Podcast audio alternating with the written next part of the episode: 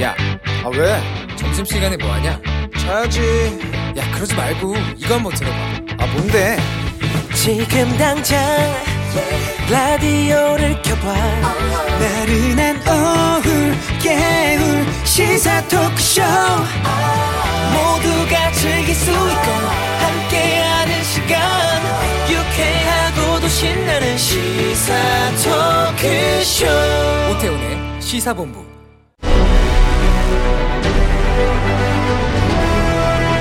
김철민의 본부 뉴스.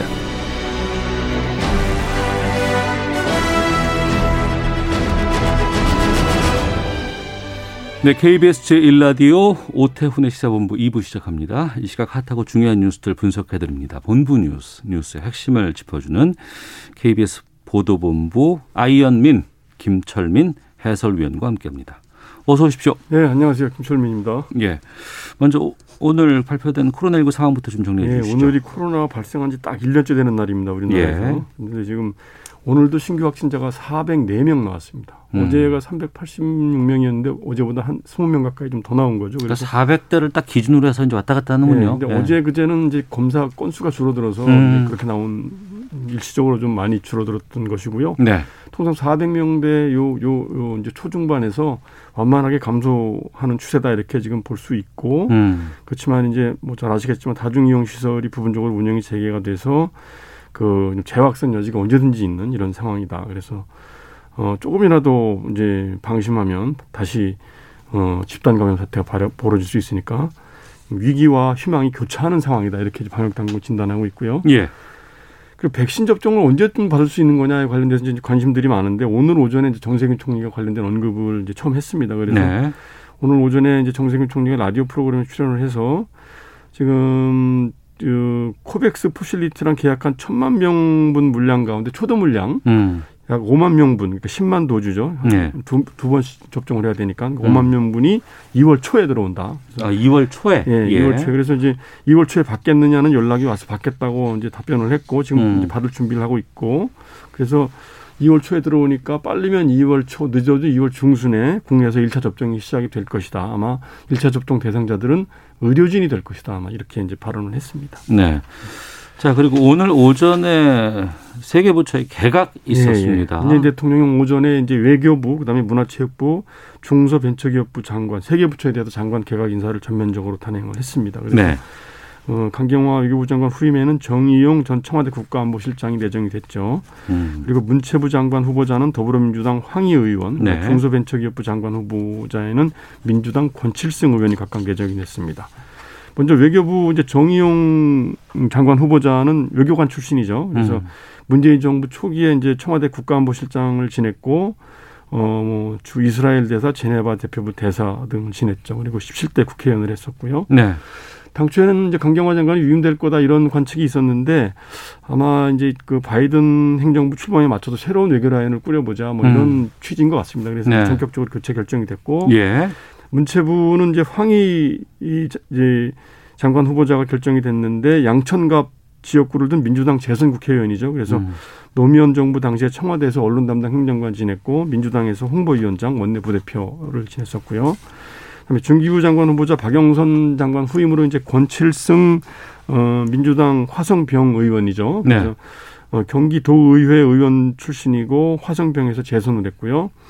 역시 노무현 정부 당시에 청와대에서 근무한 경력이 있고, 민주당에서는 정책위 부의장, 그다음에 중소기업특별위원회 위원장 등을 지냈었죠. 그래서 어, 박영선 장관은 서울시장 출마를 이제 결심을 하고 이제 사의를 표명을 했고, 아마 어어. 곧 대통령이 재가를 한다고 그럽니다. 그래서 음. 어, 이제 당분간은 어, 중기부는 이제 차관 대행 체제로 운영이 되고요. 오늘 그 새로 지명된 후보자 세 명 네. 가운데 정의용, 권칠승 후보자는 일 주택자고 어. 황희 후보자는 무주택자다, 이렇게 이제 청와대가 설명을 했습니다. 아, 이게 주택 어, 몇 차 갖고 있는지도 이제 다 밝히는군요. 그거 다 공중 대상입니다. 다주택자들은 그 고위공직에 그 올라갈 수 없습니다. 음, 현 정부에는. 예. 어, 서울구치소 수감돼 있습니다. 박근혜 전 대통령. 예, 예. 오늘 법무부가 오전에 밝혔는데, 밀접 접촉이 있었다고요? 밀접 접촉, 확진자하고 밀접 접촉을 했다. 이제 음. 박근혜 전 대통령이 지난 십팔 일 월요일이죠. 그 외부 의료 시설에 통원 치료를 이제 받았는데, 이때 네. 이제 호송 차량을 통해서 이제 외부 의료시설로 이동을 했는데 이 호송 차량에 동승을 해서 근접 개호 활동을 했던 그 직원 한 명이 이제 어제 서울구치소 직원들 이제 전 직원 대상으로 코로나십구 이제 전수검사를 했는데 네. 그 중에 한 명이 확진 판정을 받은 직원이 이제 그 박 전 대통령 호송 차량에 동승을 해서 아. 근접 개호를 했던 거죠. 그래서 이 직원이 그 당시에 마스크를 착용을 계속 하고 있었던 걸로 확인이 됐는데 어쨌든 그 같은 차량 안에 탑승을 하고 있었기 때문에 밀접 접촉자로 분류가 돼서 오늘 오전에 이제 검사를 받았고요. 네. 결과 기다리고 있는 중인데 아, 지금 박 전 대통령이 나이가 만으로 육십팔 세입니다. 네. 그래서 양성으로 만약에 판정이 되면 그 음압실이 있는 전담병원에 입원을 해서 이제 전담해서 치료를 받게 할 그런 방침이고 음성 나오면. 음성이 나오더라도 어. 어, 안전을 위해서 외부 병원에 이제 입원해서 일정 기간 격리를 하겠다 이렇게 밝혔습니다. 그렇군요. 예, 이거는 정말 아 지금 신종 코로나 바이러스 감염증 확진자 밀접 접촉했던 박근혜 전 대통령 아, 결과가 나왔네요. 아, 음성 나왔답니다. 아, 예, 그렇군요. 예. 다행입니다. 아, 방금 나왔군요. 음압실 있는 전담병원에 가지는 않고 예, 일정 기간 외부 병원에 입원해서 예, 격리 예, 보름 정도 격리할 음. 계획이라고 밝혔습니다. 예, 알겠습니다. 예. 제작진들이 바로 올려주셨네요. 예. 고맙습니다. 천 원 든 축의금 봉투 스물아홉 장을 예. 내고 식권을 사십 장을 받았 이런 범죄를 저지른 일이 있었는데요. 이게 이제 그 지난 이천십구 년 오월 대구에서 일어난 일인데. 네. 그 이제 사십, 사십 대 남성 A 씨하고 삼십 대 남성 B 씨가 그 이제 퇴직한 회사 동료 C 씨의 결혼식장을 찾아간 거죠. 근데 이제 이 A 씨, B 씨 두 사람은 이제 C 씨가 같은 회사에 근무할 때 네. 회사에 이제 본인들의 비위를 회사에 이제 이 C 씨가 음. 이 이제 고발을 했다 이렇게 생각을 하고 앙심을 품고 있었던 겁니다. 네. 그래서 이제 결혼식장에 초대를 받지 않았는데 어. 결혼식장 찾아가서 예. 천 원짜리가 들어있는 축의금을 스물아홉 장을 이제 만들어서 그러니까 봉투로 스물아홉 장을 가져갔는데 그 안에는 천 각각 원씩 천 원씩 거죠. 들어간 거예요. 네. 그러니까 이만 구천 원을 각각 이제 천 원씩 넣어서 스물아홉 장을 전달을 하고 예. 식권을 사십 장을 받은 겁니다. 이제 단체로 왔던 식권이 이제 그, 그 당시 가격으로 한 사람은 백삼십이만 원 상당이었는데 음. 축의금 이만 구천 원 내고 백삼십이만 원 받은 거죠. 네. 근데 이게 이제 현장에 적발이 돼서 문제가 됐는데 그래서 이제 고발을 하니까 이제 검찰에서는 그냥 벌금으로 음. 약식 기소를 했습니다. 그랬더니 네. 본인들이 결혼을 축하하기 위해서 갔는데 뭐가 잘못이냐 이러면서 정식 재판을 청구를 한 거죠. 아, 약식 기소가 나는 동의할 부당하다. 수 없다라고 부당하다고 네. 생각해서 정식 재판을 정식 했군요. 정식 재판을 해서 이제 대구지법에서 일 심에서 네. A 씨는 벌금 이백만 원, 음. B 씨는 벌금 백만 원이 선고가 됐는데 이게 네. 부당하다고 항소를 한 겁니다. 어. 근데 항소 이제 법원에서 항소를 기각하면서 오늘 이제 뭐라고 얘기했냐면 천 원을 축의금으로 내는 건 사회통념상 납득하기 어렵다. 음. 그리고 범행이 현장에서 발각이 돼서 식권을 반환을 했지만 피해자한테 용서받지 못한 점이 이, 이 고려를 해볼 때 네. 이 원심의 형이 무겁다거나 부당하다고 볼 수 없다. 이러면서 음. 이제 원심 일 심 형량대로 벌금 이백만 원, 백만 원을 선고를 한 겁니다. 사기죄를 적용을 했습니다. 네. 아니 아무리 사이가 안 좋거나 아무리 좀 그 불만이 많다고 하더라도 솔직히 예. 이렇게. 좀 결혼식 날이라든가 이럴 예, 때는 좀 안 하잖아 이런 그렇죠. 거. 그렇죠. 축하 해줘야 될 자리에 찾아가서 이렇게 범행을 저지르는 게 굉장히 악질적인 거죠. 어, 하다못해 무슨 복수를 한다 그래도 특별한 날은 안 하고 뭐 이렇게 그렇죠. 하기도 한다는데. 예. 참. 그래서 사기죄 인정이 돼서 벌금 이백만 원, 백만 원 선고한 게 부당하지 어. 않다. 예. 무겁지 않다 이렇게 판단을 내린 겁니다. 알겠습니다. 예. 자, 오늘 말씀 여기까지 듣도록 하겠습니다. 본부 뉴스 케이비에스 보도본부의 김철민 해설위원과 함께했습니다. 고맙습니다. 네, 고맙습니다.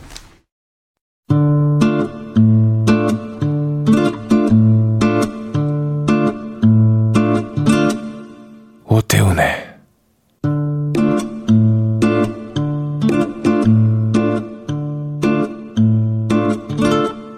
시사본부.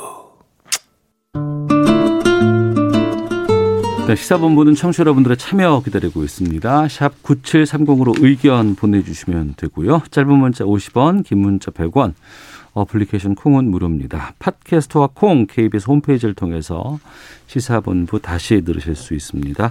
유튜브를 통해서도 만나실 수 있습니다. 일라디오 아니면 시사본부 이렇게 검색해 보시면 영상으로도 확인하실 수 있습니다. 오늘 수요일입니다. 전문성과 현장성이 살아있는 고품격 하이 퀄리티 범죄 수사 토크를 지향하는 시간인데요. 배상훈 전 서울경찰청 범죄심리 분석관 나오셨습니다. 안녕하십니까? 안녕하세요. 김은배 전 서울경찰청 국제범죄수사팀장 나오셨습니다. 안녕하십니까? 안녕하십니까? 예.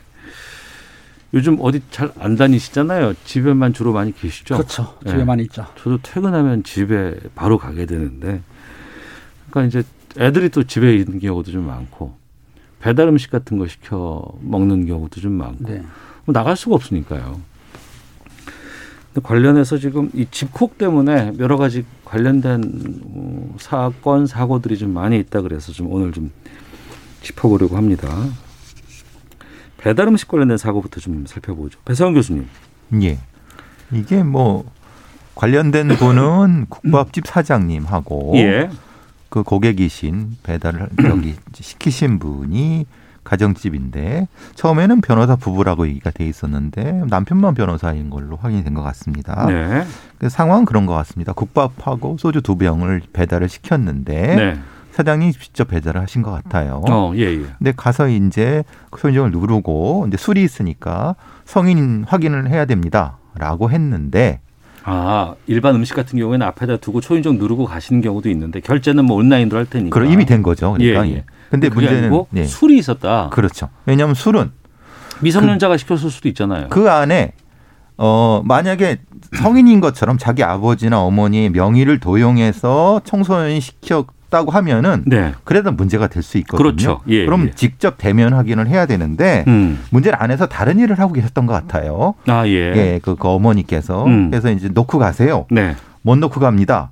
그래서 뭐 넋시강신 하다가 그러면 술은 가져가겠습니다. 그러니까 어. 술은 가져갔는데 아 국밥집 주인이 확인 안 되니까 그럼 술은 가져가겠습니다라고 예, 예. 한 거군요. 예. 거기서부터 조금 뭐 하여튼 어쨌든 뭐 그 사장님으로서는 최선을 다했을지 모르지만은 음. 가져가셨고 네. 그때 이제 그 다음에 그 저기 시키신 분이 전화를 하셔갖고 이게 뭐냐 음. 다, 다 가져가라 환불해 달라. 네. 이런 상태가 시작돼서 이것이 이제 배달앱에 뭐 후기를 쓰고 뭐 서로 간에 안 좋은 에스엔에스상에 이것이 오가게 돼서 사건이 발생하게 된 거죠. 그래서 이제 근데 그 내용상에 네. 그 시키신 분이 뭐 본인이 변호사인데 뭐 이런 식으로 이제 약간의 안 좋은 말씀을 하신 거고 어. 또 이제 사장님도 거기에 대한 대응을 하신 거고 이 둘 사이에 이런 얘기가 국민청원에 올라와서 지금 이게 된 겁니다. 국민청원까지 올라왔어요. 예, 예, 예.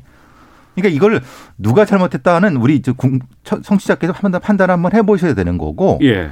이 사장님은 억울하다. 음. 내가 이런 것까지 당해야 되느냐라고 네. 올리신 거고 여기에 대한 논란이 이쪽을 옹호하는 쪽도 있고 저쪽을 옹호하는 쪽도 있어갖고 음. 한번 얘기해 볼 필요가 있는 거죠.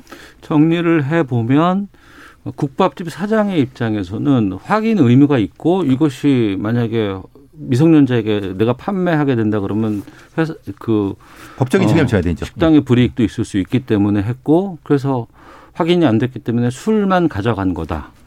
그것도 일면 타당할 것 같기도 하고. 그렇습니다. 이 사안을 보게 되면 이제 그 배달집 업체 주인이 인터넷에 네. 올린 사건인데 아까 교수님 말씀하신 대로 십칠일 날 용인에서 벌어진 일인데요.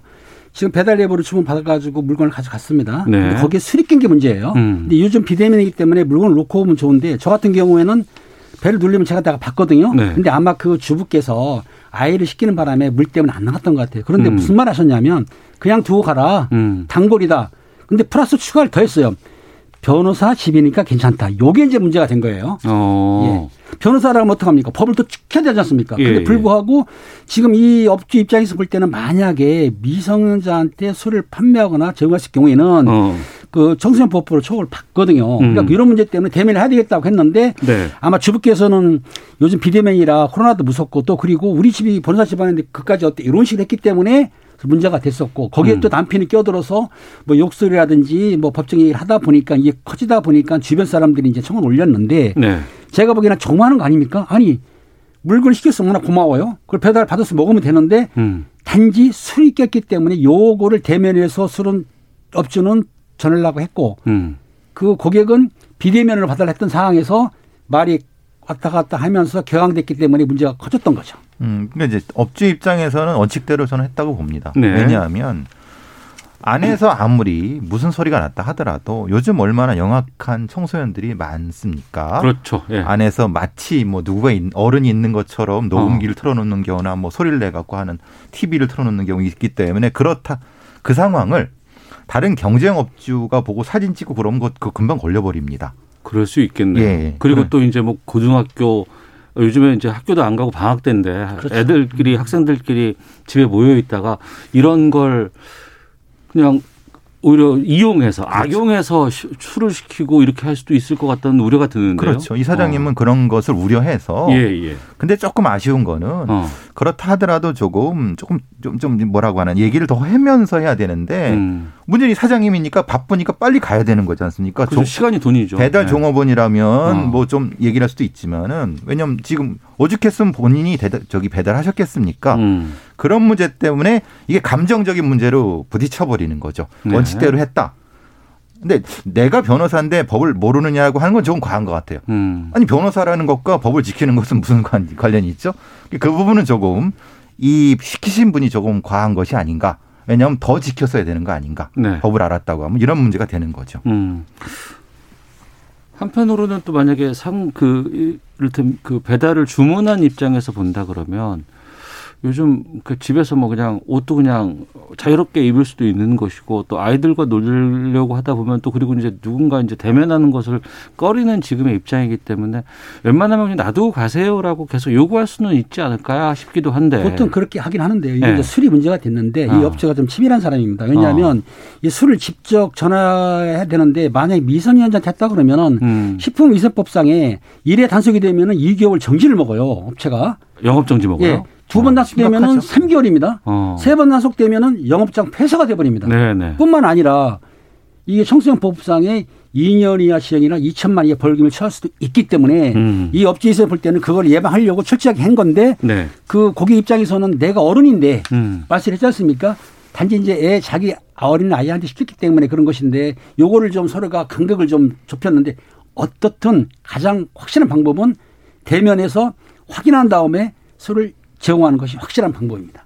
이게 그리고 이제 손님과 이제 주인 간에 왔다 갔다 하는 이런 부분들로 서로가 언쟁 높이고 전화로 싸우다가 이제 끝날 일이면 또 모르겠는데 요즘에는 이 배달 앱 리뷰 이게 네. 다 오픈이 되잖아요. 후기에 그렇죠. 쓰는 게 있죠. 배달 앱 리뷰에 이제 쓰게 되면 예.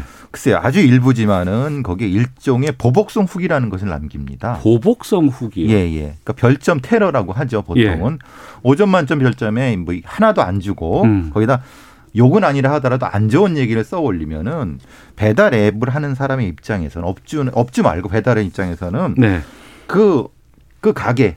에 대한 평가가 내려가게 되죠. 네네. 그리고 보통 우리가 이런 비대면 시대에는 배달앱 리뷰를 보고 시키는 경우가 많거든요. 그렇죠. 네, 네, 리뷰를 네. 보다 보니까 그것이 사람들의 평을 보고서는 아무래도 가, 가봐서 확인할 수는 없으니까 한두 건 보다 보면 어, 이 가게 안 좋네라고 해버리면은 예. 이 사장님 입장에서 굉장히 손해가 막, 막심하니까 음. 이걸 이제 후기를 남겼는데 그 내용도 보니까 사실 좀 안 좋은 얘기가 많아요. 음. 그렇게까지 하실 필요가 있었는가라는 생각이 좀 들긴 하지만 어쨌든 네. 그것 때문에 더 감정이 더 올라선 것 같습니다. 알겠습니다. 청취자 의견 좀 소개해드리고 청취자분들께서는 어떤 입장이신지 어느 쪽에 좀 이렇게 힘을 실어주고 계신지 좀 들어보겠습니다. 칠칠공이 님은 제 생각에는 배달하는 분이 원칙대로 잘하신 것 같은데요. 김배공님, 주문하신 분 잘못이 더 크지 않을까요? 술이 미성자에게 갈 가능성이 조금이라도 있으면 막아야 하지 않겠습니까? 정영원님은 뭐든 술이 문제네요. 지금까지 드러난 사실만 보면 변호사 가족이 잘못했네요. 그리고 변호사라는 사실이 이 사건에서 뭐가 중요한지도 모르겠습니다. 라는 입장들 주로 주고 계십니다. 배달 관련해서 또 하나가 있었는데 공급부에서 치킨 뭐 수십 마리, 뭐 백만 원 넘는 금액을 주문했다. 이건 뭐예요? 그렇습니다. 지금 온라인 커뮤니티에서 이제 시끄러웠던 일인데요. 네.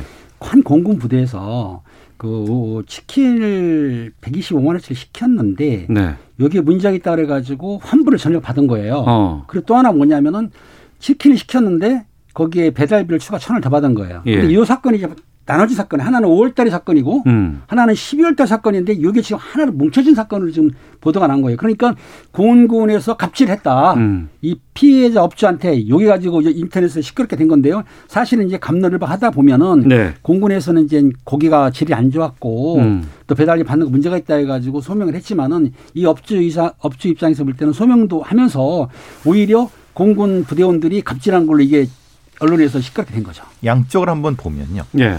이게 이제 그 뭐가 복잡해서 이게 정리가 예. 쉽지 않아서 왜냐하면 이게 예. 서로 잘못된 부분이 있고 예. 예. 서로 또 인정을 합니다. 어. 그냥 치킨을 많이 시켜서 환불 받은 건 맞지만 예. 그 치킨을 먹고 어. 그 전사 앞부분에 네. 그 부대원들이 탈이 난 건 있다. 어. 탈이 난 건 있다. 근데 그 탈이 난 걸 보니까 뭐냐면 보통 치킨이 치킨 속에 양이 모자르면 다른 걸 끼워 넣나 봅니다. 뭐 못 먹는 게 아니지만은 뭐 닭가슴살 같은 거죠. 그러니까 별도로. 아, 그러니까 치킨 한 마리를 시키면 예. 치킨 한 마리로만 하고 만약 백 마리를 예. 시키면 백 마리로 요리를 해야 되는데 한 치킨이 구십 마리밖에 없다 그러면은 닭가슴살이라든가 아니면은 무슨 뭐 닭봉이라든가 그렇죠. 닭윙이라든가 예. 이런 것들을 추가로 넣었다. 예, 그랬는데 그거는 뭐 이 음식점 사장님도 일부 인정한 바가 있습니다. 예, 예, 그걸 예. 사과를 했고, 어, 어, 근데 예. 그건 그전 일이고, 그렇죠. 근데 요 요건은 아닌데 예. 문제는 이, 이 공군부대에 있는 부대원들은 기억이 있는 거죠. 네. 이 집 또 그래? 어. 이런 느낌이 있었을 것 같고, 그러니까 하다 보니까. 뭐 이거 회식이라도 했지 않겠습니까? 근데 음. 회식을 했는데 이 정도니까 이제 이 공군부대에선 뭐 열을 받았으니까 이제 환불해 달라 해갖고 근데 환불을 받았는데 네. 문제는 이제 이 업주 입장에서 너무 억울한 거죠. 왜냐하면 그렇죠. 환불 다 해줬으면 본인으로서는 그 많은 양의 아, 환불은 받았는데 네. 육십 개 시켜가지고 그걸 환불을 받았어요. 그런데 두 번째 시킬 때 배달앱에 그 추가로 배달비를 요구하니까 어. 그 공공부대원 누군지 모르지만 별점을 나쁘게 준 거예요. 테러를 한 거예요. 요게 문제가 되니까 업체가 아, 여기, 발견한 거죠. 여기도 리뷰 벌점 들어가 써 예, 있었어요. 그러니까 그, 그걸 본 업주가 발견하니까 이제 전 그 사건까지 해서 백오십오만, 백이십오만 한 번도 못 받았다. 그러니까 공군부대에서는 그 당시 질이 안 좋았다. 이렇게 서로가 감론 일반 그러니까 가는 곰두개입니까?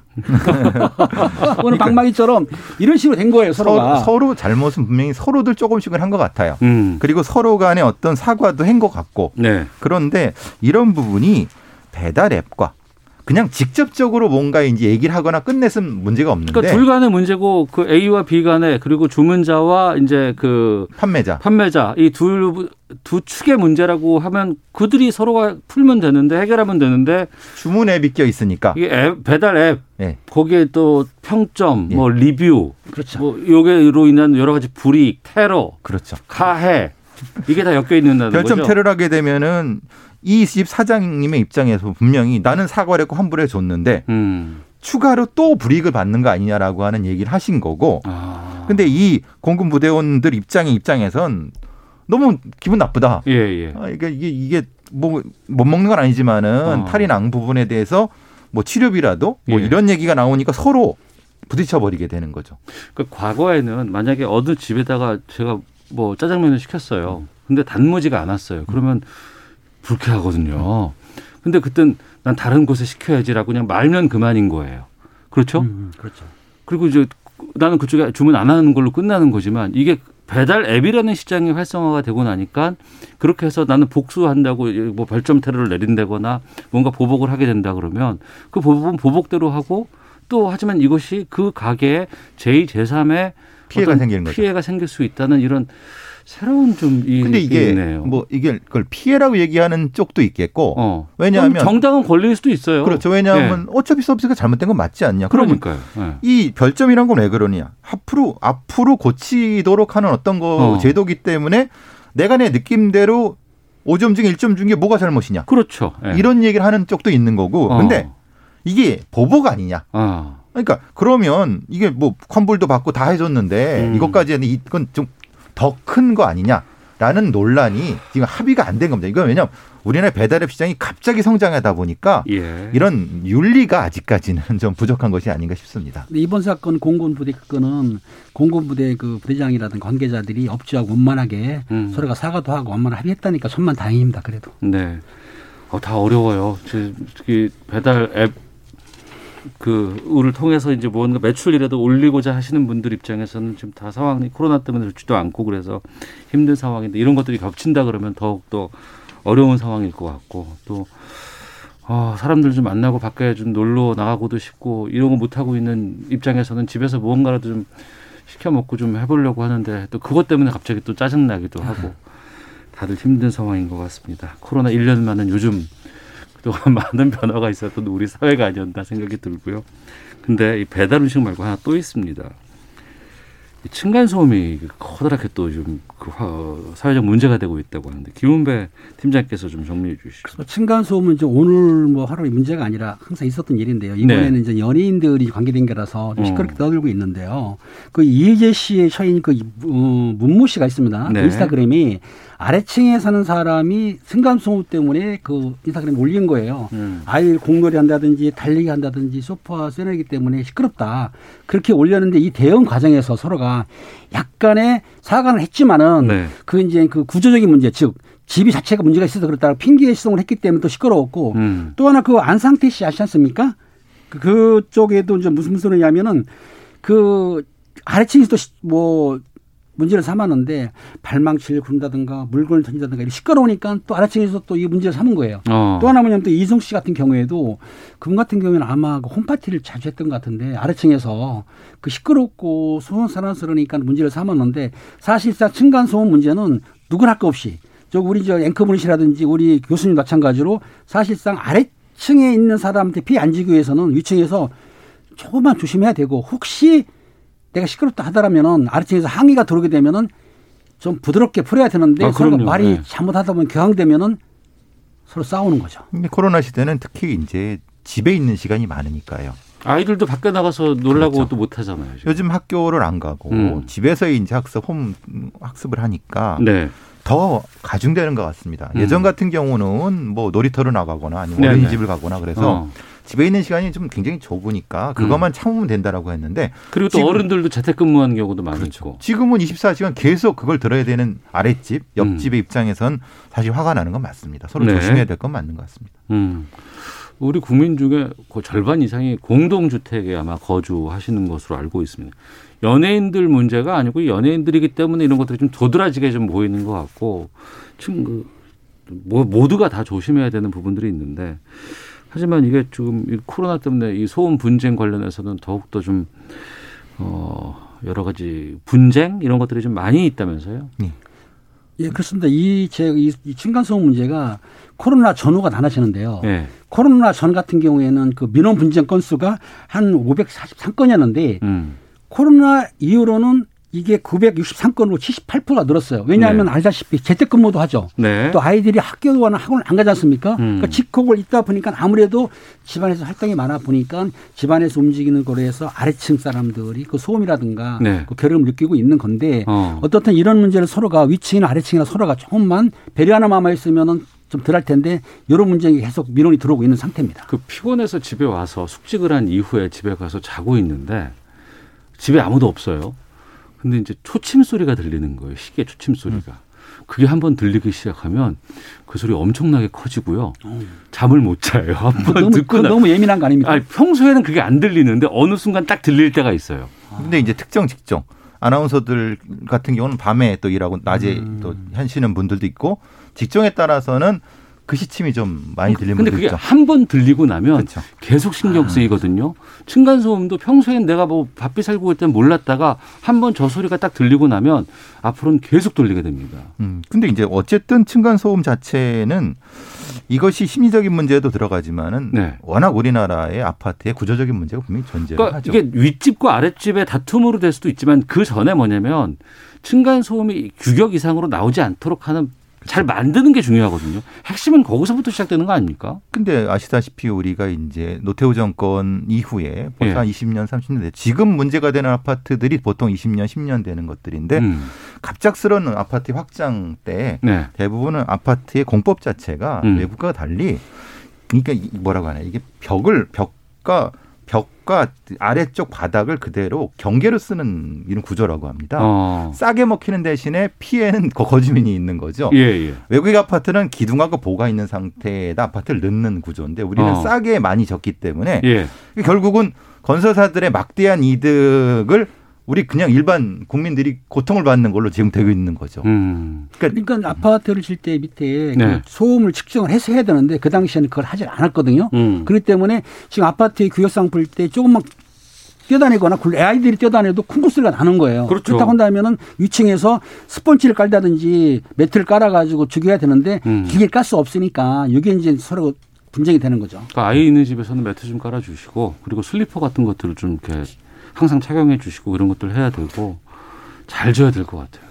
근데 이제 이게 층간소음이 외국에서는 이것을 네. 공동체 사이의 관계법으로 만드는데 우리 어. 이게 경범 정도입니다. 경범. 예, 예. 우리는 어. 이거를 처벌할 방법이 없습니다. 아, 신고할 때. 예, 예. 신고자. 그래서 이제 경찰에 신고해도 경찰은 방법이 없습니다. 그래서 층간 사이 센터 정도에 소 계시는 정도밖에 방법이 없습니다. 그런데 외국 같은 경우는 정식으로 처벌할 수 있는 법규가 있거든요. 어, 그런 그러니까 부분도 우리가 일정 수준 이상으로 과도하게 층간소음을 내는 곳은 그 규제를 하거나 제재를 해야죠. 예, 처벌할 수 있는데 우리는 그게 처벌이 안 됩니다. 어. 법이 없습니다. 그냥 서로 간에 합의 아니면 이렇게 좀 도와주는 정도이죠. 교수님 말씀하신 대로 네. 이게 이제 경범업체 처벌상 소란, 인근소란 같은 걸 할 수는 있어요. 근데 약하죠. 어. 뭐 십만 원, 이십만 원 벌금이기 때문에 할 건 아닌데 어떻든 그걸 근데 손해배상 청구는 또 가능할 것 같아가지고 음. 하지만 그러려고 한다면은 실제로 소음이 데시벨 측정을 해야 되지 않습니까? 네, 예. 근데 그것도 좀 문제가 있는 거예요. 왜냐하면 어. 지속적으로 해야 되는데 잠시 했다가 안 하면 또 그것도 아니지 않습니까? 그렇죠. 여러 문제가 있기 때문에 쉽진 않은 거죠. 측정할 때 안 뛰면 그만 아니에요. 그렇죠. 그것도 문제인 거죠. 그것 때문에 발생한 또 여러 가지 또 문제 논란이 있다고 하는데 그건 헤드라인 뉴스 듣고 기상청 교통정보센터 확인하고 돌아와서 계속 두 분과 말씀 나누도록 하겠습니다. 문재인 대통령은 최근 노바백스사와 에스케이바이오사이언스 간 구매 계약이 추진되면서 지금까지 확보한 오천육백만 명분의 백신에 더해 이천만 명분의 백신을 추가로 확보할 가능성이 열렸다고 밝혔습니다. 정부가 현재 국내 확진자 수가 감소세를 이어가고 있지만 최근 주말 이동량이 다시 증가하고 있다며 방역에 대한 경각심을 요청했습니다. 코로나십구 방역 현장에 대한 정부 합동 특별 점검에서 천여 건의 방역수칙 위반 사례가 적발됐습니다. 경기 용인시는 처인구 백안면 A 산란계 농장에서 검출된 조류 인플루엔자 항원이 고병원성으로 판정됐다고 밝혔습니다. 경기도가 모든 도민과 등록 외국인 등에게 일 인당 십만 원의 이 차 재난기본소득을 지급하겠다고 밝혔습니다. 지금까지 라디오 정보센터 조진주였습니다. 이어서 기상청의 윤지수 씨입니다. 네, 미세먼지와 날씨 정보입니다. 이번 겨울 날이 풀리게 되면 어김없이 미세먼지가 말썽이었는데 오늘은 그렇지 않습니다. 지금 서울의 초미세먼지는 일 세제곱미터당 이십삼 마이크로그램, 미세먼지는 일 세제곱미터당 사십이 마이크로그램으로 보통 수준을 보이고 있고요. 전국 대부분 지역 마찬가지입니다. 울산과 전라남도, 제주도 지방은 수치가 더 낮아 깨끗한 단계를 보이고 있습니다. 대기 확산이 원활한 덕분에 오늘 미세먼지 상황이 보통 이상은 될 것으로 보이고 내일도 대기 확산이 원활하고 비 예보가 있어서 보통 이상의 단계 계속 이어지겠습니다. 지금 전국 대부분 지역 맑은 날씨를 보이고 있는데요. 오후부터는 구름량이 늘겠습니다. 그리고 내일은 비 예보가 있습니다. 아침에 제주도 지방을 시작으로 낮에 서쪽 지역으로 확대되고 오후가 되면 전국 대부분 지역에 비가 내리기 시작해 금요일 새벽까지 이어지겠고요. 이후로도 강원 영동지방의 경우 동풍의 영향을 받기 때문에 비나 논 소식이 좀 더 잦아지겠습니다. 이번 주말과 휴일 다시 한번 전국적인 비예보가 있다는 점도 참고하시면 좋겠고요. 이렇게 비예보에 앞서 강원 영동지방과 경상도 일부 지역은 건조특보가 내려져 있기 때문에 본격적으로 비가 내리기 전까지는 화재 예방에도 신경 쓰셔야겠습니다.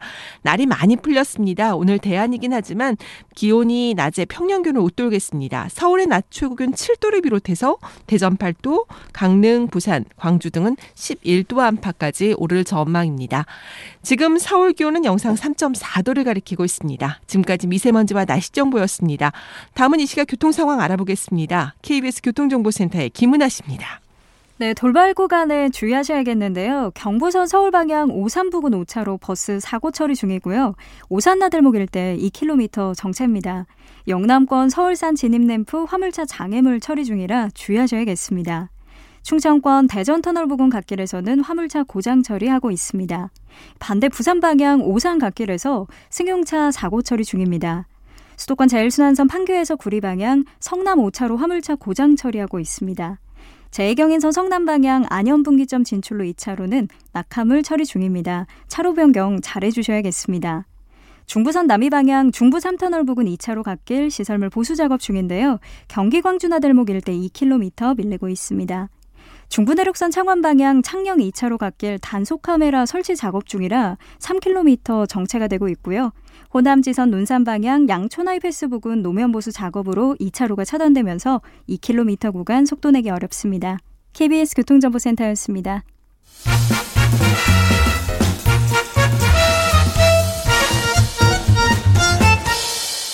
오태훈의 시사본부. 네, 어, 아는 경찰 돌아왔습니다. 사삼팔오님, 위층 걸어다니는 발소리도 들립니다. 밤에 조용할 때는 윗집 말소리도 들립니다. 서로 배려가 많이 필요해 보입니다. 칠칠공이님은 저는 윗집 물소리도 들립니다. 정말 애초에 집을 잘 지어야 하지 않나요? 건설업계가 더 노력을 해야 합니다라고 얘기를, 우스갯소리로 그런 얘기도 들었어요. 옆집에서 주무실 때 코를 그렇게 크게 고시는데 숨이 넘어가는 코 소리를 막 음. 하신다는 모양입니다. 근데 오늘 안 들리니까 불안해서 좀 뭔가 잘못되신 거 아닌가 싶을 정도로 그랬다는 얘기가 들릴 정도로, 그렇죠. 이 층간뿐만 아니고 옆집도 그렇고 뭐 지금 이게 저게 문제죠. 우리 아파트는 위만 생각하지 않습니까? 네네. 근데 연립주택 같은 경우는요, 옆, 옆, 위, 어. 옆, 옆, 이게 대각선으로 네, 통 연결이 되기 때문에 예, 아파트는 예. 그나마 낫다. 어. 연립주택은 더 문제다. 어. 이거 구조가 똑같으니까 그렇지 않은 것만 피하면 될 수도 가끔 되는데 예. 연립주택은 이게 연결돼 버리니까 그렇게 되는 진짜. 근데 이게 거죠. 소음이 스트레스를 받게 되고 이 스트레스가 유발이 되면서 여러 가지 문제가 생기는데 이걸 중재할 수 있거나 아니면 서로 간에 조절할 수 있는 상황이 앞서서 딱히 없다고 말씀하셨거든요. 근데 그렇다 보니까 이게 또 뭔가 보복 소음 이렇게까지 논란으로 좀 이어진다고, 뭐 그 관련된 스피커가 잘 팔린다더라 뭐 이런 얘기도 들리더라고요. 그렇습니다. 보니까 이제 스피커가 보복성 스피커라고 하는데 네. 스피커를 위층에다가 이제 대놓고 나서 이제 울림을 하는 건데요. 음. 지금 뭐 아기 울음 소리라든지 망치 소리 같은 거, 세탁기 소리 이게 시끄럽거든요. 네. 이런 걸 고의로 하는 거예요. 근데 이 정도는 또 애교입니다. 지난 칠월 그 광주 북구에서는 이십 대 남성이 층간소음에도 뭐 시달렸나 봐요. 그러다 음. 보니까 익명 채팅앱을 이용해 가지고 윗집 여성의 주소를 가르쳐 줘 가지고 주거 침입을 시도하게 한 거예요. 오. 그러니까 새벽부터 모르는 남성들이 와가지고 배를 누르는 거예요. 더군다나 그 위치집 여자는 어린 딸들이 있는데 어. 얼마나 놀랐겠습니까? 예, 예. 이렇게 보복성까지 한다고 한다면 이건 당연히 형사적으로 처벌 받아야 되는 상황이 되는 거죠. 예. 예전에는 뭐 예. 연목동 같은 데서는 보복살인도 있었고요. 서울에서 작년, 재작년이죠. 뭐 같은 경우는 진짜 쫓아 올라가서 서로 음. 이제 폭력 사태가 벌어지는 경우가. 네. 그러니까 그나마 이게 뭐 코로나 시대니까 그건 또 줄어들었는데 음. 지금 이것처럼 이제 사이버 공간에서 음. 이렇게 유도, 음. 범죄를 유도하는 방식을 지킨 거죠. 네. 일칠이팔님, 저희 집엔 아이가 둘입니다. 아들입니다. 둘 다. 아랫집에서 시끄럽다고 하시네요. 저희 아이 초등학교 일학년인데 긴급 돌봄 보내고 있습니다. 최대한 조심하는데 토요일 낮에도 시끄럽다고 올라오셨어요. 저도 계속 죄송하다고 말씀은 드리지만 또 기분이 좀 상하더군요. 집에 있을 수밖에 없는 아이들이 안타까울 따름입니다. 서로 조심하고 또 서로 좀 양해도 하고 배려도 좀 하고 그런 사회가 됐으면 좋겠습니다. 아, 이게 딱 답이 나오는 건 아니라서 참 좀 어렵습니다. 그렇죠, 어렵죠. 예, 예. 하나 아이템만 더 보고 마치도록 하겠습니다. 아, 참 또 아동학대 관련해서 또 있어요. 친딸을 살해한 엄마가 극단적인 선택을 하다가 붙잡혔다고 하는데 여덟 살 딸을 살해하고 일주일 만에 검거됐다고 하는데, 김은배 팀장님. 예. 그렇습니다. 지난 그 오일입니다. 오일 오후 아니 십오일 오후 세 시 삼십칠 분에 신고가 들어온 건데, 사실은 그 지난 팔일 날 미추홀구 자택에서, 인천 미추홀구 자택에서 여덟 살 여아를 엄마가, 친딸의 엄마가 살해를 했습니다. 그리고 나서 그 아까 말한 십오일 날 신고를 해서 딸이 죽었다고 일일구 신고를 했어요. 그리고 극단적인 선택을 했는데 소송을 했습니다. 어. 지금 이 상황은 사실 좀 이 딸의 정확한 사망 원인이 나오지 않고 있고요. 왜냐하면 예. 그 사체를 일주일이나 음. 놓고 있는 상태였고, 이 사이에 그 가정적인 상황이 사실은 좀 매우 좀 복잡하고 안타까운 상황이어갖고 네. 수사가 좀 더 진행이 돼봐야 되는 상황인데 음. 문제는 이제 이 아이가 출생이 안 되겠다는 거죠. 그게 사실은 가장 큰 문제인. 여덟 살 딸을 출생신고를 안 한 거예요. 네, 그렇죠. 근데 그게 가능하냐? 가능하죠. 왜냐하면은 예. 출생신고를 안 했다 하더라도 누가 제재하진 않으니까요. 음. 겨우 그냥 해태, 해태료 정도만 네. 있고. 예. 근데 지금 이 가정 상황 자체가 그럴 수 있는 상황인 것 같아요. 왜냐하면은 음. 이분이 사실혼 관계, 뭐 그렇지 않은 이런 이혼 관계 이런 게 섞여 있어 갖고 조금 복잡한 관계 같습니다. 구체적인 말씀 드리지 않겠습니다만은. 출생 신고를 못하는 아이들, 이른바 미등록 아이가 우리나라에 이만 명이나 있다고요? 기업의 팀장이? 그렇습니다. 그림자 아이라고 부르는데요. 네. 그러니까 출생신고를 부나 뭐가 하지 않습니까? 네, 병원에서 네. 안 합니다. 음. 전번에 이 교수님 잠깐만 병원에서 하자고 하는데 지금 부와 뭐가 하는데 부나 뭐 중에서 한 사람이 경제적 이유라든가 다른 이유로 신고를 안 하게 되면 애가 미등록이 되는 거예요. 네, 뿐만 네. 아니라 우리나라에 지금 한 이백오십만 명이 여기 와 있는데 그중에 한 삼십구만 명 정도가 불법 체류자인데 불체자끼리 서로가 결혼을 했을 때 아이를 낳게 되면 등록할 수가 없는 거예요. 불치자니까. 음. 그러니까 그런 아이들을 포함해서 지금 한 이만 명 정도가 음. 사실상은 혜택을 못 받고 그러니까 건강보험이라든지 영유아보호법이라든지 예방접종 같은 걸 못 하지 않습니까? 네. 이런 피해를 보고 있는데 정부에서는 딱히 딱히 그 확실한 대안을 내놓지 않고 있는 거죠. 그러면 아동학대 이걸 좀 차치하고라서라도 지금 이 사건과 관련해서는 이렇게 미등록 아이 출생신고를 하지 않는 것 이 부분은 우리가 어떻게 좀 바꿔야 된다고 보세요? 이게 보편, 보편적 출생신고제. 보편적 출생신고. 예를 들면 보통의 경우는 이런 아이, 아이를 대부분 병원에서 낳기 때문에 네. 관련 의료인들이 의무적으로 하도록 하자. 병원에서. 예, 병원에서. 어. 물론 이제 그냥 그 어, 집에서 가끔 낳는 게 그건 아주 적으니까 예, 예. 오히려 그게 더 낫지 않냐라고 하는 이제 어떤 제도가 나왔는데 아직 음. 그 활성화된 건 아닙니다. 네. 또 보호출산제라고 했는데요. 보호출산제는 예, 보호출산제 뭐냐면은 그 시, 산모가 신원을 노출을 해야만 신고를 해야 되는데 노출하지 않고 음. 이 상담을 받지 않습니까? 그렇게 되면 노출하지 않고 산모가 등록할 수 있는데 국가에서 등록도 시켜주고 양육하고 또 그 그 뭐라고 입양까지도 책임지거든요. 그렇기 네. 때문에 본인이 피해를 안 보기 때문에 가능하다. 그런데 어. 이건 아직 시행되지 않았지만 예. 산모들의 어떤 인적사항이라든지 개인 사생활을 보호할 수 있는 법이기 때문에 음. 이런 것도 병행해서 하게 되면 좀 매우 좋을 것 같습니다. 네, 일반적으로는 뭐 남자와 여자가 이제 결혼을 해서 이제 아이를 출산을 출산을 하고 이렇게 하는 경우지만 그렇지 않고 특별한 경우도 상당히 많이 있고 또 그런 상황에서 아이들이 생길 수 있고 또 그 아이들이 자랄 수밖에 없는 환경이 있을 수 있어요. 그렇죠. 근데 이 아이들은 우리 사회가 챙겨야 되거든요. 어, 그 부분까지도 좀 더 고려를 하고 고민을 해봐야 될 상황인 것 같고. 또 언제 시간 되면 좀 이 부분도 좀 살펴보도록 하겠습니다. 자, 김은배, 배상훈 두 분과 함께했습니다. 아는 경찰 여기서 좀 마치도록 하겠습니다. 두 분 말씀 고맙습니다. 감사합니다. 감사합니다. 오태훈의 시사본부는 여러분의 소중한 의견을 기다립니다. 짧은 문자 오십 원, 긴 문자 백 원의 정보 이용료가 되는 샵 구칠삼공, 우물정 구칠삼공 번으로 문자 보내주십시오. 케이비에스 라디오 앱 콩은 무료입니다. 케이비에스 라디오 오태훈의 시사본부. 지금 여러분은 대한민국 라디오 유일의 점심 시사 프로그램을 듣고 계십니다. 네, 한 시 사십이 분 지나고 있습니다. 어, 이천이십 년 일월 이십일 꼭 일 년 전에 어, 중국 우한에서 입국을 한 여성이 있었습니다. 그런데 이분이 들어오다가 국내에서 처음으로 코로나십구 바이러스 확진 판정을 받았습니다. 그 이후 일 년이 지났고 일 차, 이 차, 삼 차 세 차례 대유행이 있었습니다. 참 많은 것들이 변했고 바뀌었습니다. 코로나 사태 일 년 짚어보겠습니다. 김성환의 뉴스 소다. 케이비에스 제일 라디오 시사야 진행을 하고 계십니다. 시사평론가 김성환 씨와 함께합니다. 어서 오세요. 네, 안녕하세요. 아, 일 년 됐네요. 십 년 같았죠. 일 년이. 일 년이 십 년 같았고. 아, 참 많은 일들이 있었다는 생각이 듭니다. 그리고 이렇게 일 년 지나고도 이 얘기를 할 줄은 몰랐어요, 처음엔. 그렇죠. 예. 아무도 그건 예측하지 못했을 거예요. 음. 어, 코로나십구 첫 확진자가 발생했다고 하는 공식 기록은요. 네. 이천십구 년 십이월 삼십일일입니다.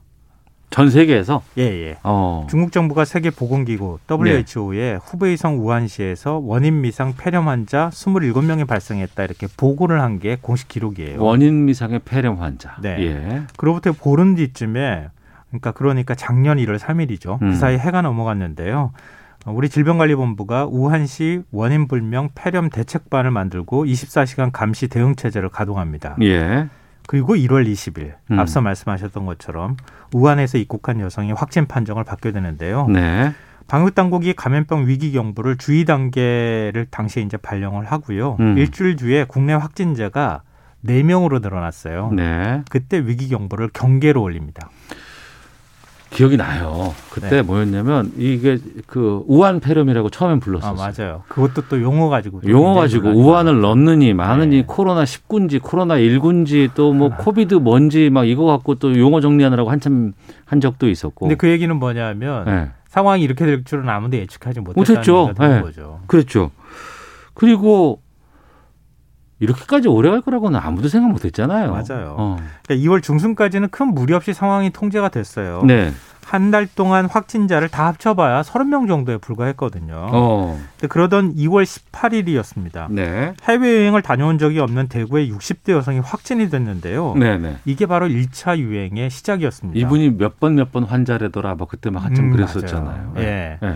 네. 신천지 대구교회를 수차례 방문한 사실이 역학조사 과정에서 뒤늦게 확인이 됐고요. 예. 나흘 뒤인 이월 이십이일 신규 확진자가 세 자릿수인 백구십 명까지 늘어나게 되고 어. 이십구일에는 환자가 거의 뭐 폭증하다시피 했는데요. 예. 이거는 어 그냥 환자가 와가지고 자발적으로 내가 몸이 이상합니다 이렇게 해서 검사를 받은 게 아니라 억지로 가가지고 찾아서 검사를 했거든요. 음.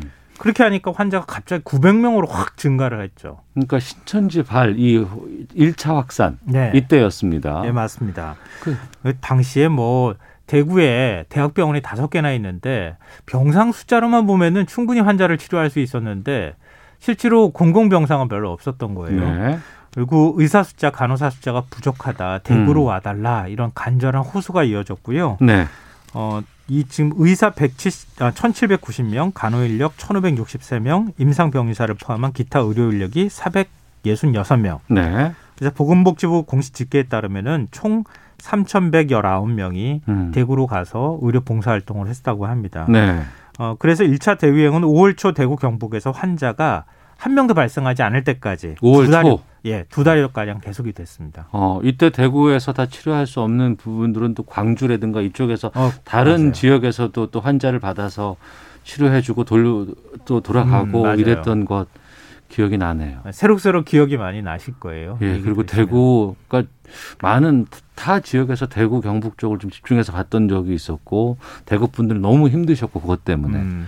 그래서 또 많은 또 자원봉사자들이 내려가서 또 응원도 하고 그 기억도 납니다. 네, 맞습니다. 예. 근데 그리고 나서 오월에 대구가 잡혔으니까 다 괜찮겠다. 음. 그리고 이제 우리 나름대로 좀 이제는 좀 어, 풀어보자라고 네. 했다가 이태원발 클럽. 예, 봉우리라고 하는 노래가 있잖아요. 예, 예, 예. 봉우리 하나 넘어가면 또 다른 봉우리가 아, 있고 다 예. 넘었다 생각하면 또 봉우리가 예, 있고. 예. 그런 상황하고 비슷했던 것 같아요. 음. 아, 신천지발 집단감염만 잡으면은 아, 괜찮겠지 네. 이렇게 생각을 했는데 그때 마침 오월에 부처님 오신 날 또 어린이날까지 연휴가 계속 이어졌잖아요. 그렇죠. 오월 연휴. 예. 네. 그렇게 안도하던 오월 칠일 음. 이십 대 남성이 코로나십구 확진 판정을 받았는데 이 남성이 연휴 기간 동안에 서울, 용인 등 수도권과 강원도 곳곳을 돌아다닌 사실이 드러났고요. 네. 이게 이태원 집 클럽발 집단감염의 시작이었습니다. 음. 전국 육십오 개 시군구에서 총 이백칠십칠 명의 확진자가 발생을 했고요. 여기서 멈추지 않고 이 고리가 계속 이렇게 끊어지지 않고 이어졌어요. 네. 이때부터 이제 새로운 현상들이 나타나기 시작한 건데요. 음. 부천 쿠팡 물류센터. 물류센터. 예, 네, 그리고 방문 판매업체 리치웨이발 집단감염이 계속 끊이지 않고 발생하면서 여름까지 계속됐습니다. 네. 그러다가. 그리고 하루 확진자가 한 이십에서 사십 명 사이를 오가는 정도가 됐으니까. 예, 또 이제 진정됐다. 네, 그렇죠. 예, 광복절 연휴 뭐 이럴 음. 때. 예. 근데 팔월 중순 무렵에 사랑제일교회 신도가 확진 판정을 받으면서 상황이 급변하기 시작했고요. 음. 전국 각지의 교회를 중심으로 확진자가 급증하는 상황에서 방역당국이 제발 광화문에서 집회하지 말아달라고 했는데 네. 사랑제일교회 정강원 목사가 집회를 주도를 했고 음. 이게 바로 이 차 대유행의 시작이었습니다. 네. 팔월 이십칠일 하루에만 확진자가 사백사십일 명이 나왔고요. 어. 그 여파가 계속 구월까지 이어지기 시작을 했습니다. 예. 그랬다가 이제 십일월부터 삼 차가 또 터진 거 아니겠어요? 맞습니다. 지금 이제 그 여파가 계속되고 음. 있다고 봐야 되는데요. 단풍 시즌을 맞아, 맞아서 단풍 방역이라는 말이 나오기도 했었잖아요. 네. 아, 단풍 시즌이지만 가급적이면 단풍 뭐 보러 가시지 말아 주십시오. 추석 때도 고향 가지 마십시다. 네, 했었어요. 맞아요. 맞아요. 그렇게까지 하면서 그 고비를 잘 넘겼다고 생각했는데 음. 어, 방역 당국이 마침 또 겨울을 맞아서 이 코로나 바이러스하고 독감하고 같이 만약에 한꺼번에 같이 발생하면 안 된다. 네네. 독감 독감 예방... 백신도 다 네, 맞아요. 전 국민 맞자고 하고 막 그랬었잖아요.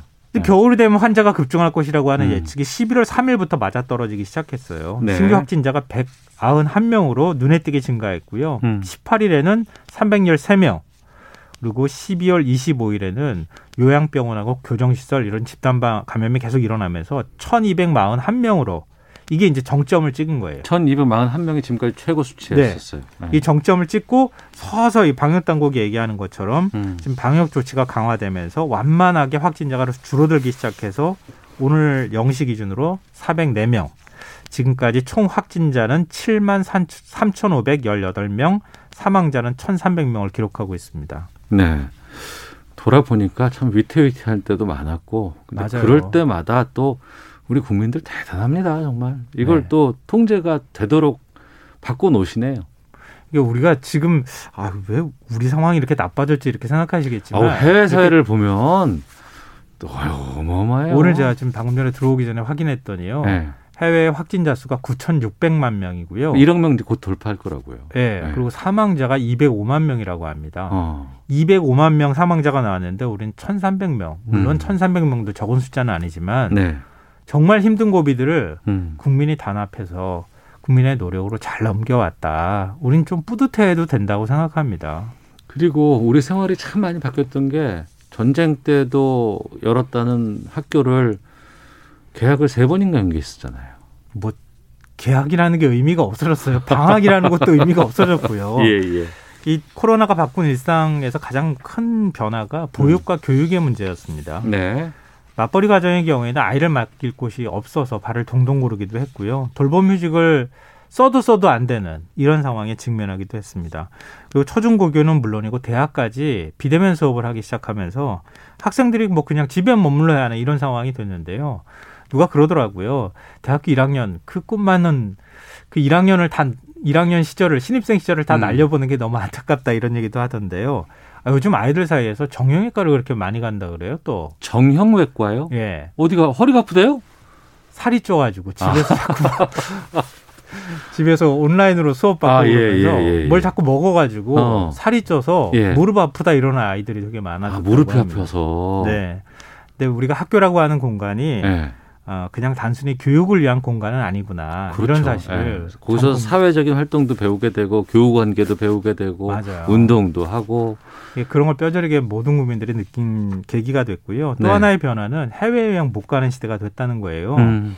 지난해 일월 육백이십육만 명이 해외여행을 떠났는데요. 네. 작년 십이월에는 이십이만 팔천 명이 나갔어요. 음. 구십육 퍼센트가 줄어들었고요. 또 정반대로 해외에서 들어오는 관광객도 줄어들었으니까 네. 명동의 공실률이 뭐 치솟고 면세점, 호텔, 여행사들이 지금까지 계속 여름을 겪고 있기도 합니다. 음. 뭐 공연, 영화 관람은 이제 먼 나라 얘기가 돼버렸는데요. 영화 관람객은 이천십구년 이억 이천만 명이었는데 네. 지난해 오천구백만 명으로 줄었고요. 공연 관객 수도 팔백육십삼만 명에서 절반 사백이십일만 명으로 줄어들었습니다. 영화 시장 매출액 손실만 일조 사천억 원이라 그래요. 음. 그나마 이 집콕 쪽이 늘면서 출판 시장은 좀 상황이 달랐는데요. 도서 판매량이 이십삼 퍼센트가 늘었다 그래요. 아, 책 판매는 늘었고. 네, 책 판매는 거꾸로 늘었다고 합니다. 예. 그러니까 밖에 안 나가는 것만 지금 이루어지고 있는 거예요. 정은경 질병관리본부장에서 이제 질병관리청장으로 또 그 사이에 또 이제 변화가 있었습니다만 이 정은경 청장이 그런 말을 했었어요. 코로나십구가 참 잔, 잔인한 바이러스다. 우리 사회에 아프고 힘든 음. 것만 찾아가서 거기서 또 자기 세력을 확장시킨다더라. 눈으로만 볼 수 있으면 가가지고 네. 한 대 때려주고 싶어요. 어. 눈에 또 보이지 않으니까 이거 어떻게 할 수도 없고. 그러니까 이제 힘든 분들은 더 힘들어지는 게 코로나 상황 아니겠어요? 맞습니다. 네. 국내 택배업체 매출액이 이천십팔년 오조 육천억이었는데요. 지난해 칠조 원을 훨씬 넘을 것으로 보입니다. 음. 근데 이렇게 택배업체, 택배 물량은 많아지기 시작했는데요. 네. 배달 서비스 노동자들, 이 택배 기사들의 처우는 여전히 열악한 상황이잖아요. 음. 과로에 시달리면서 지난해에만 열여섯 명이 사망하는 일이 발생했습니다. 그러니까 우리가 거리두기를 할 수 있었던 건 이렇게 중간에서 누군가 메워주는 작업을 하는 사람이 있었기 때문인데 그런 네. 사람들이 힘들다는 거죠. 음. 노동시장도 극과 극으로 나눠져서 비정규직의 사십 퍼센트가 실직 경험을 있는데, 하는데 네. 정규직은 삼, 사 퍼센트에 불과하다고 해요. 음. 자영업자들 고통도 아주 극심한 상황이기도 하고요. 그리고 이제 우리 의료 시설 상황 같은 거 보면 공공 의료가 너무 좀 부족하다. 여기에 좀 관심을 갖자라는 얘기도 참 많이 했었는데 그건 앞으로 우리가 풀어 나가야 될 상황인 것 같고요. 네. 구구공구 님께서 역사 교과서에 기록돼야 할 코로나십구입니다. 이 혼란이 끝나면 무엇을 기억해야 할지 무엇을 반복하면 안 될지 잘 배우고 넘어가야 할 것 같습니다라고 보내주셨습니다.